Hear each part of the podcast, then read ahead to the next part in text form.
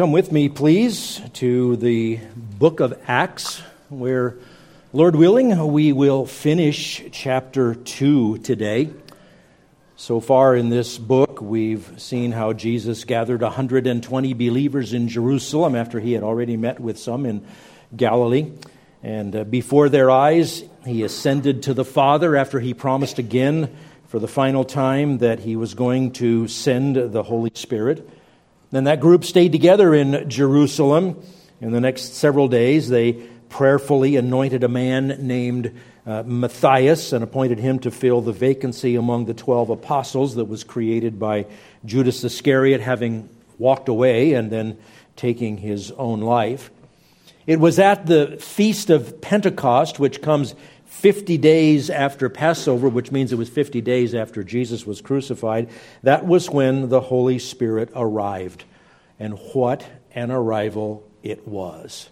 Started out with a sound like a, a, a tornado or a hurricane, only there was no air moving. That started to gather a crowd. Then came this ball of fire that broke apart and distributed itself and rested upon each of the 120 who were there, but it wasn't a fire that is hot and consumes. It was a symbol of the power of the Holy Spirit. And then the third miracle that accompanied that arrival was uh, enabling those 120 people to begin speaking and declaring the great deeds of God, the mighty deeds of God, in languages that they did not know. So that all the people who had come to Jerusalem for that feast began hearing them say these things in their own languages. A big crowd gathered, not surprisingly, and Peter stepped forward along with the other 11 and preached a marvelous sermon. It's Acts chapter 2, verses 14 through 36. It was the first evangelistic, evangelistic sermon in the book of Acts. It was the first evangelistic sermon in the new covenant era. Peter did a masterful job with that sermon, the highlights of which are recorded by Luke. He did a faithful exposition of three Old Testament passages. He started with Joel chapter 2 where he made the point that he made the point that this arrival of the Holy Spirit was the next step in the kingdom program of, of God. And the death, burial, and resurrection of the Messiah meant the Holy Spirit would now come upon those who believed in him. And Peter made the airtight connection from Joel's prophecy through what had happened that day to specifically Jesus of Nazareth. Next, Peter showed that not only had the prophets like Joel predicted what was happening, but King David had predicted the resurrection of the Messiah. He did that with a little exposition from part of Psalm 16. And finally, he showed from Psalm 110 that the Messiah would ascend to the Father.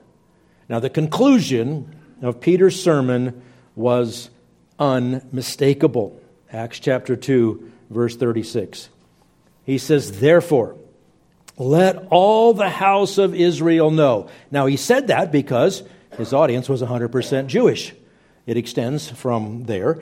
Therefore, let all the house of Israel know for certain that God has made him both Lord and Christ, this Jesus whom you crucified. To his Jewish audience, that was an earth shaking declaration. Peter was asking his brethren to recognize they had been completely wrong about Jesus. Their leaders had told them, this man has to die. And today we're going to see the aftermath and the impact of Peter's sermon when he calls them to a whole new direction. Now, our text unfolds just as logically as did the sermon itself last week. So, again, a, a long outline, but we will move quickly through it. We're going to see the compelling question in verse 37, and then compelling answer number one, and then compelling answer number two then a colossal response, changed lives, corporate testimony, and continuing evangelism. Well, Peter had them. He, they, were, they were absolutely rapt, and they wanted to take the next step. So, verse 37 now, when they heard this, heard what? God made this Jesus, the Jew, crucified, your Savior and your Lord. That's what they'd heard. Now, when they heard this, they were pierced to the heart and said to Peter and the rest of the apostles, Brethren, what shall we do? There's a slightly better way that I would translate that question. I would make it, What should we do? The Greek is actually a subjunctive, and for the two of you that have a clue what that means, good on you. Um, but eh, they're saying, What's the next thing that we really need to do? That same Holy Spirit had, who had produced those miracles of the, uh, the, the sound, the, the fire, and the, and the languages, that Spirit was now working individually in the hearts of thousands in that crowd, and they wanted to know the right thing to do. Now that they knew this Jesus is not one who must be killed, he is the Messiah. Well, they were pierced to the heart. Pierce is a word that occurs only here in the New Testament. It describes something penetrating, something sudden, something unexpected. Peter's words, which of course were guided by the Holy Spirit, indicted them for their heinous rejection of the Messiah. I remember uh, as if it was yesterday what happened long, long ago. The first time I heard the gospel, pierced to the heart, is a good description of that, and I'd never read Acts 2. I didn't know Acts was a book of the Bible. Um, it, it, it, grabs you, it pierces you. And the right thing is to, to ask is, what should we do? Now, that shows how the gospel works. When the truth of a person's guilt before God for their sin and for not yet yielding to the Savior, that pierces the heart. It brings you to that question now what? Like Paul when he was knocked to the ground and or Saul when he was knocked to the ground in Acts chapter 9, Lord, what shall I do? Um, that is the right question. And in our passage, the answer comes twice, comes in different words. So let's look at compelling answer number one, answer to the compelling question, verse 38. Peter said to them, Repent, and each of you be baptized in the name of Jesus Christ for the forgiveness of your sins, and you will receive the gift of the Holy Spirit. He didn't say, Look inside yourselves and follow your hearts. He didn't say, God loves you and has a wonderful plan for your life. He said, Jesus is Lord, and He's the Messiah. And He died, and He buried, and He rose again, and He ascended to the Father, and He's coming again. Repent. That's the most immediate and specific answer repent. Repent means to turn away from the evil that you had done. Remember when God sent John the Baptist, the first prophet in 400 years? What was his message? Repent, for the kingdom of heaven is at hand. You need to line yourself up under this king. So to repent means to turn away from the evil you've done. It means to abhor the sins that you've committed. It means to do a complete turnaround in your life and to humble yourself under Jesus' teaching. Repentance is fundamentally a change of mind which is so complete that it changes your direction. The Greek word repent, um, metanoia, uh, the, the noun, metanoeo, the verb, it means to, to think after, to have an, oft, an afterthought, to change the way you thinking, uh, that, that you're thinking. So true repentance encompasses First and foremost, your intellect. It encompasses your will and it encompasses your, emo- your emotion. Your intellect is affected when you realize the truth. Uh, then we preach truth. Your emotion is affected when you recognize your guilt for what you have done and you, and you sense the appropriate remorse for offending God. Then your will is affected when you make the choice to do the right thing and to follow the Lord Jesus Christ. Now, the first way that a person who turns to Jesus Christ is to show that he or she has truly repented is the next command be baptized in the name of Jesus Christ. That is the sign, that's the outward demonstration that a person belongs to the group that follows the Lord Jesus Christ. There's a false kind of repentance when a person dreads getting in trouble, uh, fearing the consequences of sin, but true repentance dreads sin itself. False repentance doesn't want to get in trouble. True repentance realizes that in order to face God, your sin has to be removed and forgiven. Something else Peter didn't preach that day was, you know, he gets us. Um, Peter didn't mince any words. God made Jesus Lord. They were pierced to the heart. What do we do? What do we do? Repent, and each one of you be baptized in the name of Jesus. Um, they didn't leave any room for, the, Peter and the disciples didn't leave any room for secret disciples. No, my friends, here we are out in public, in the crowd, in Jerusalem, right in the shadow of the temple, right in the headquarters of the, uh, of the leadership of the men that told you to kill Jesus, and I'm calling you, no, turn around, repent, be baptized in his name. There's an interesting little uh, nuance there, too. Uh, the, the verb repent, that, that, that command is, is plural. I'm calling everyone here to repent. That's the universal invitation. Jesus is Lord. He died for our sins. Repent. Then he says, and each one of you be baptized in the name of Jesus. And that's singular. So, yeah, there's, a, there's the call to everyone, but you individually must repent and be baptized. Now, um, there's this phrase for the forgiveness of your sins. And that, admittedly, is a battleground. If this was the only verse we had on how to be saved, we would think that baptism was required for uh, salvation. This is the, the, the proof text for people who believe that doctrine called baptismal regeneration. That you hear the word, yes, you believe, yes, but you're not saved until you are baptized. There are other wrinkles of that. You, you don't receive the Holy Spirit until you are baptized, or you don't enter the body of Christ until you uh, submit to uh, water baptism. And that interpretation, or all the wrinkles of it, ignores the historical context of this passage. They understood what it meant to be baptized in someone's name. It means, I believe what he says, I'm going to follow him, starting with John. Repent, for the kingdom of heaven is at hand. And then he introduced them to the king. Jesus came and preached. What did he preach? Repent, for the kingdom of heaven is at hand, because I'm the king. I'm, I'm here. Baptism was a dramatic step to say, I am declaring my allegiance. And Peter called them to be openly, publicly identified with Jesus through baptism. Now, that was serious.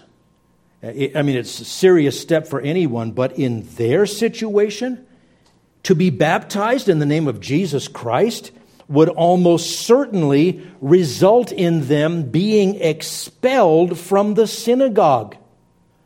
Remember the, the man in John chapter 9 that was blind and Jesus healed him?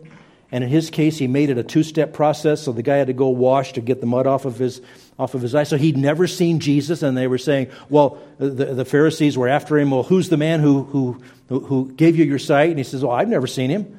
I can't pick him out of a lineup. And they asked his parents, Who is it that made your son see? And they said, Well, we know that's our boy. We know that he was blind. We know that he now sees. But that's all we're saying. You go ask him. And the text explains because they feared that they would become unsynagogued, no longer welcome in the synagogue. That was to be, um, to be uh, expelled from your culture, from your world. And Peter called them to submit to public baptism in just that same way. You need to declare your allegiance. You can't have your feet in both worlds. It's either or, it's not both and. We can make an analogy. Um, remember, Jesus called the rich young ruler to prove, if he said he believed it, to prove it. Uh, give everything you have to the poor and come follow me. Luke chapter 18. I don't know anyone who argues from Luke chapter 18 that in order to become a, a Christian, you have to first liquidate all of your possessions. Uh, and yet, people say repent for the forgiveness of sins means that, and be baptized, that you have to be baptized. I like the way um, John MacArthur put it in his commentary. He said, Salvation is not a matter of either water or economics. True repentance, however, will inevitably manifest itself in total submission to the Lord's will. Other passages of Scripture are quite clear.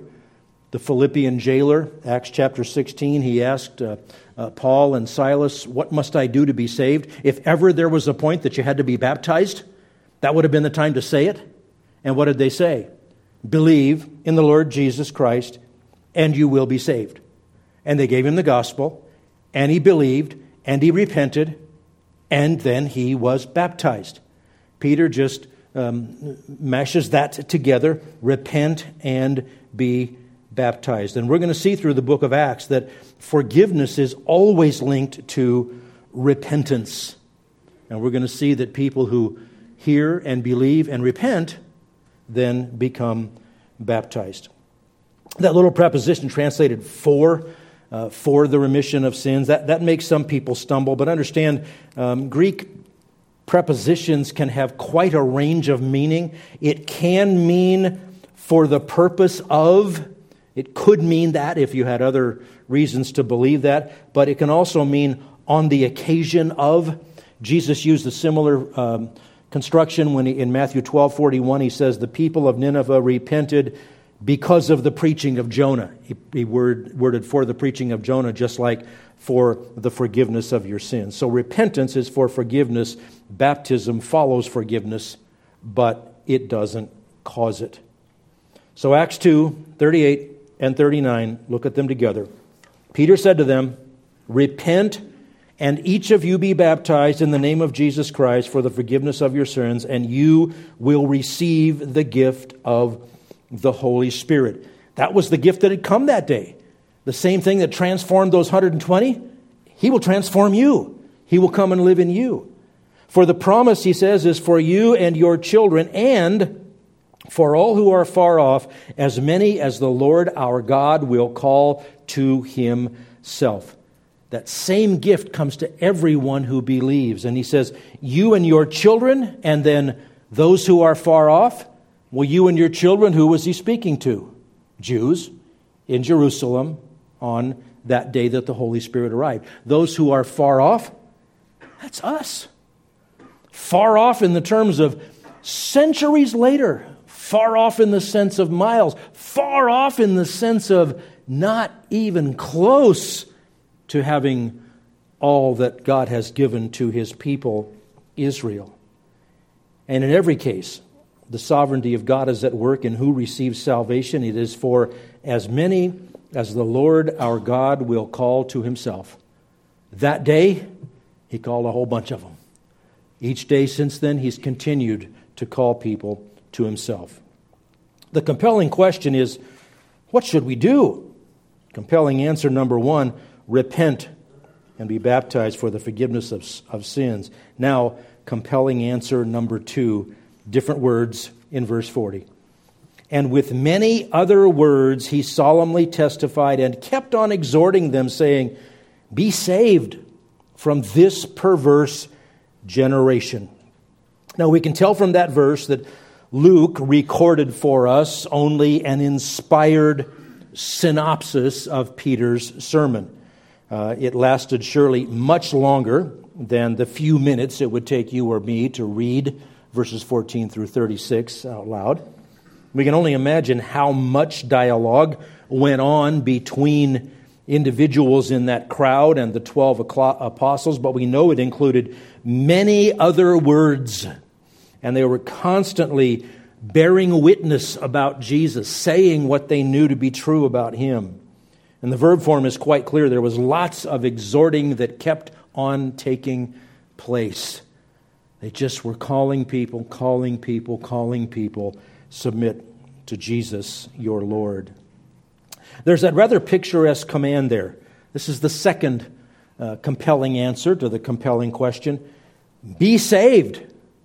Be saved from this perverse generation. Now, he didn't just make that up on the spot. That's an echo of a line from the Song of Moses, which is in Deuteronomy 32, and that was one of the verses that was quoted on a rotating basis in the, in the synagogue, so they would have been familiar with it. There, Deuteronomy 32, they have acted corruptly toward him. That the they referring to the, the generation that had died Deuteronomy was just before the next generation was to enter the promised land. They have acted corruptly toward him. They are not his children because of their defect, but are a perverse and crooked generation. Now, that word translated perverse, that's from a Greek word. It's one of those ones that you almost know, but you have no idea that you know it as a Greek word. Have you ever heard of one diagnosed with scoliosis. Scoliosis is a curvature of the spine. Now, if we take an x ray of you from the side, you'll see that your spine has a curve to it. That's a good thing. If we take your x ray from the front or the back, your spine shouldn't have a curve in it. That's a bad thing. That's scoliosis. The Greek word scolios means bent or, or, or crooked. And Jesus used that, that verse and that imagery several times to describe the generation of the Pharisees and the Sadducees who rejected him, the ones who said that all the miracles he does, he does them by the power of Satan. He called them a crooked and perverse generation. So Peter and the other apostles were calling people to do nothing less than repudiate what their apostate leaders had taught them, to come to the Lord Jesus Christ, Jesus of Nazareth. They didn't mince words. The, the only options they gave were in or out, yes or no, saved or lost, Jesus or anything else. And what a response. It was unprecedented, a colossal response. Look at verse 41. So then, those who had received his word were baptized, and that day there were added about 3,000 souls. They didn't mince any words, they didn't water down anything, they didn't try to make it palatable and culturally relevant. There's no soft pedaling the message. Peter said, This is what was spoken of through the prophet Joel. This is the kingdom program of God. Jesus is the king. Are you going to come to the king or not? And he called them to make a, a radical, life changing commitment. He called them to publicly repudiate the false teaching that they had been steeped in and to declare allegiance to Jesus Christ. There may even have been, probably were, some followers of the Pharisees or some Sadducees in that crowd. Maybe they came that day. But he didn't say, now, we need to be a really inclusive group. There's different ways. People have different views about things. Yeah, they do. Right or wrong? Are you going to be right? Are you going to repent? He called them to the one way of salvation. He called them to risk becoming outcasts from their culture and from their families. How dare he set the bar so high? Well, you would think that would turn a lot of people off. Well, about 3,000 made the commitment, made the public declaration through baptism. Some people have said, well, that's not realistic. They couldn't have done that in one day. Well, there's been a lot of excavation going on around the, the first century temple in Jerusalem, and there are a whole bunch of little pools. They're called a mikvah, the plural mikvim. Um, there are pools for ritual cleansing for people who would come and prepare themselves for offering sacrifices in the temple. And I kind of imagine each apostle, maybe even others of the 120, taking turns and manning all of those mikvim where there was water, people lining up to be baptized. What a scene that had to be. Now, would you file for future reference um, that this is the first time in the book of Acts that mentions that the early Christians kept track of numbers and identities of people who committed to Christ? We've already seen that we knew there was 120. Somebody counted. Now there's 3,000, and we're going to see them still counting. Just, just file that for future reference. We're going to come back to that later in the book of Acts as we talk about some um, 21st century applications. But the compelling question led to the compelling answer number one repent. Compelling answer number two be saved. The colossal response, and then change lives. Verse 42. Luke seamlessly tells us that this new group of people immediately began to live out the commitment that they made on that day. Verse 42 says, They were continually devoting themselves to the apostles' teaching and to fellowship, to the breaking of bread, and to prayer. Who is they? 3,000 who were radically transformed.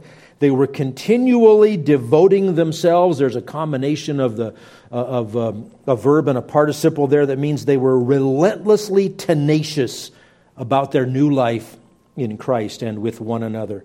They were tenacious about the apostles' teaching. They didn't have a complete Bible yet. They didn't have a New Testament. The apostles' teachings are eventually codified in the rest of the New Testament, Romans through uh, Revelation, but they didn't have those, so they hung on every word they could get from the mouths of the twelve who had been with Jesus all that time and who were by the ministry of the Holy Spirit, being given remembrance of all the things that they had been taught, and they were receiving new revelation. They were likewise relentlessly tenacious about their fellowship.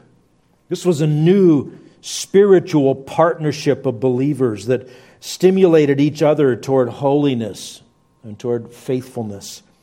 It includes encouragement and comfort and exhortation and bearing one another's burdens and the, the, simple joy of friendship among those with like mindedness, sharing eternal life.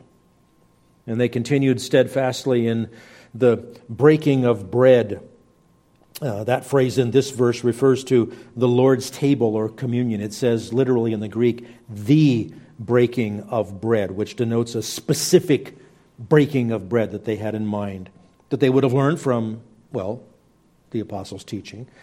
Um, we're going to see that used a different way in a moment. And it says, and they continued steadfastly to devoted to prayer. More accurately rendered, in, in the Legacy Standard says this, and to the prayers. It describes specific times that they set aside for prayers. And remember, they were devout Jews. They were devout enough that they had made a trek to Jerusalem for the Feast of Pentecost. So these were people that were already serious about their, their faith, and now they had repented and put that faith in Christ, but they would have already had the habit of coming and praying at specific times. So that continued.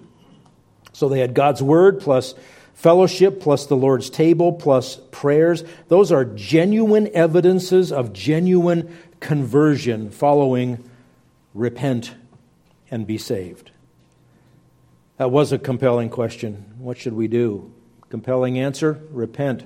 Compelling answer number two be saved. Colossal response 3,000 were uh, saved that day and were baptized, changed lives, and that leads to their corporate testimony. Can you imagine what this did to the city of Jerusalem? Jerusalem, at feasts like Pentecost and, uh, and, and Passover and the Feast of Lights, Jerusalem would swell to many times its normal population. There were huge crowds there. And look at verses 43 through 35. What an impact they had. It says, Everyone kept feeling a sense of awe. Literally, fear came upon everyone, the appropriate reverence for God.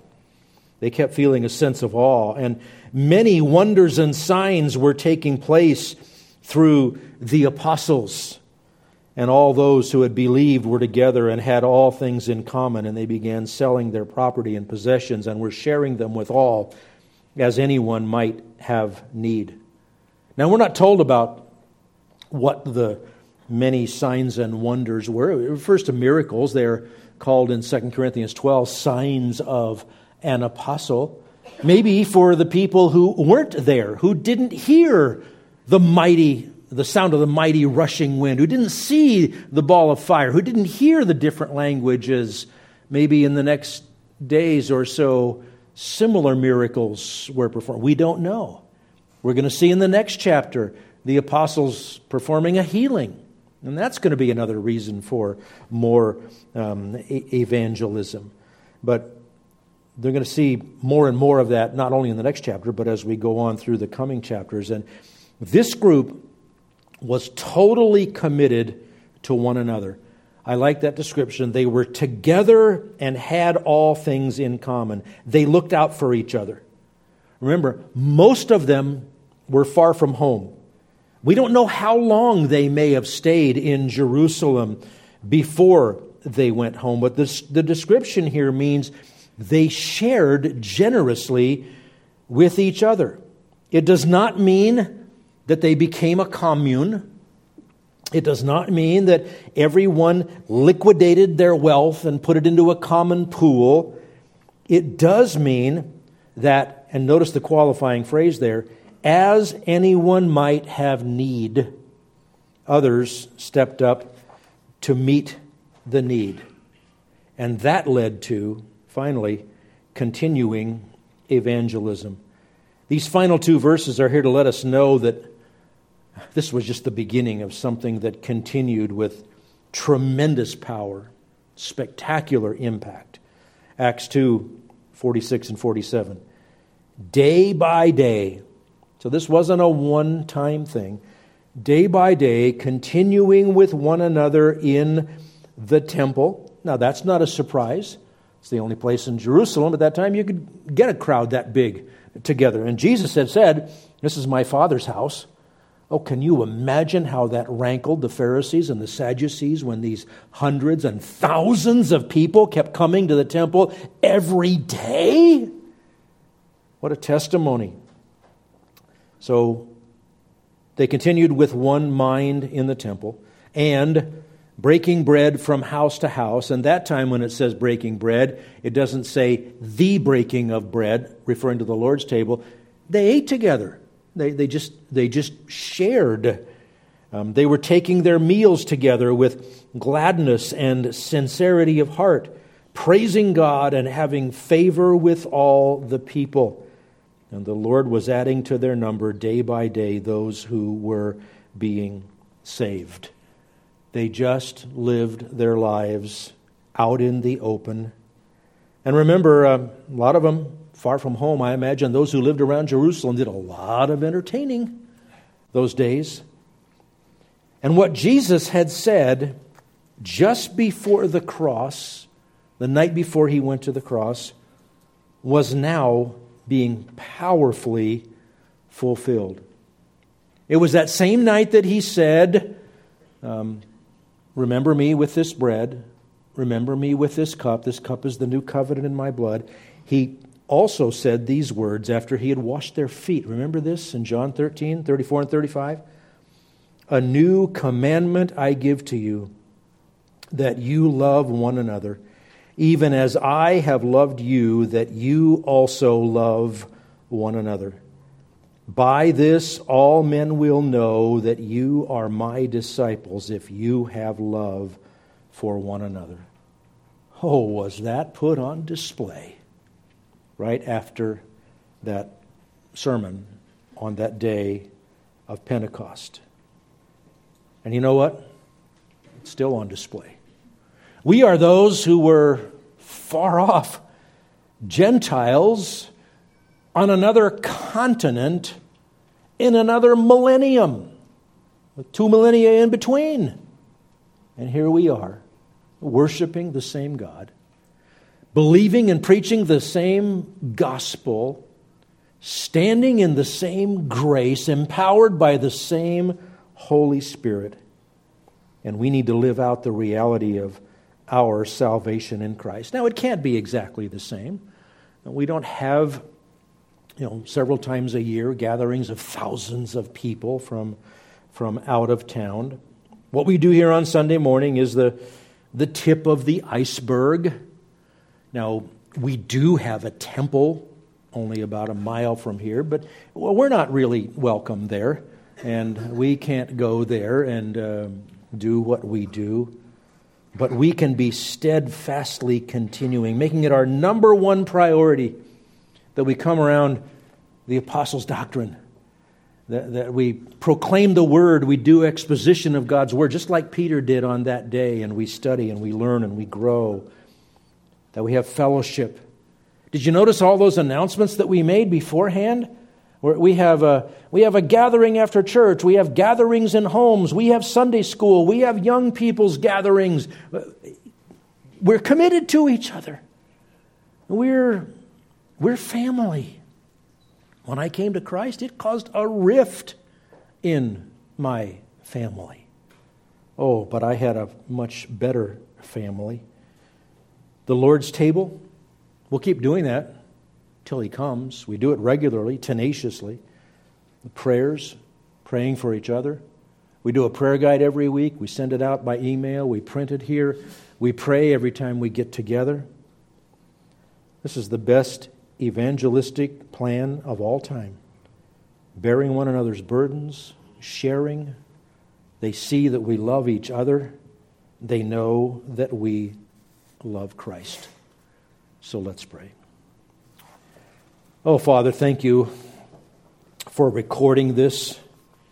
This is the beginning of our history, the history of the believers in the Lord Jesus Christ after he was raised from the dead and ascended again at your right hand. Oh, we yearn for him to come. Even so, come, Lord Jesus.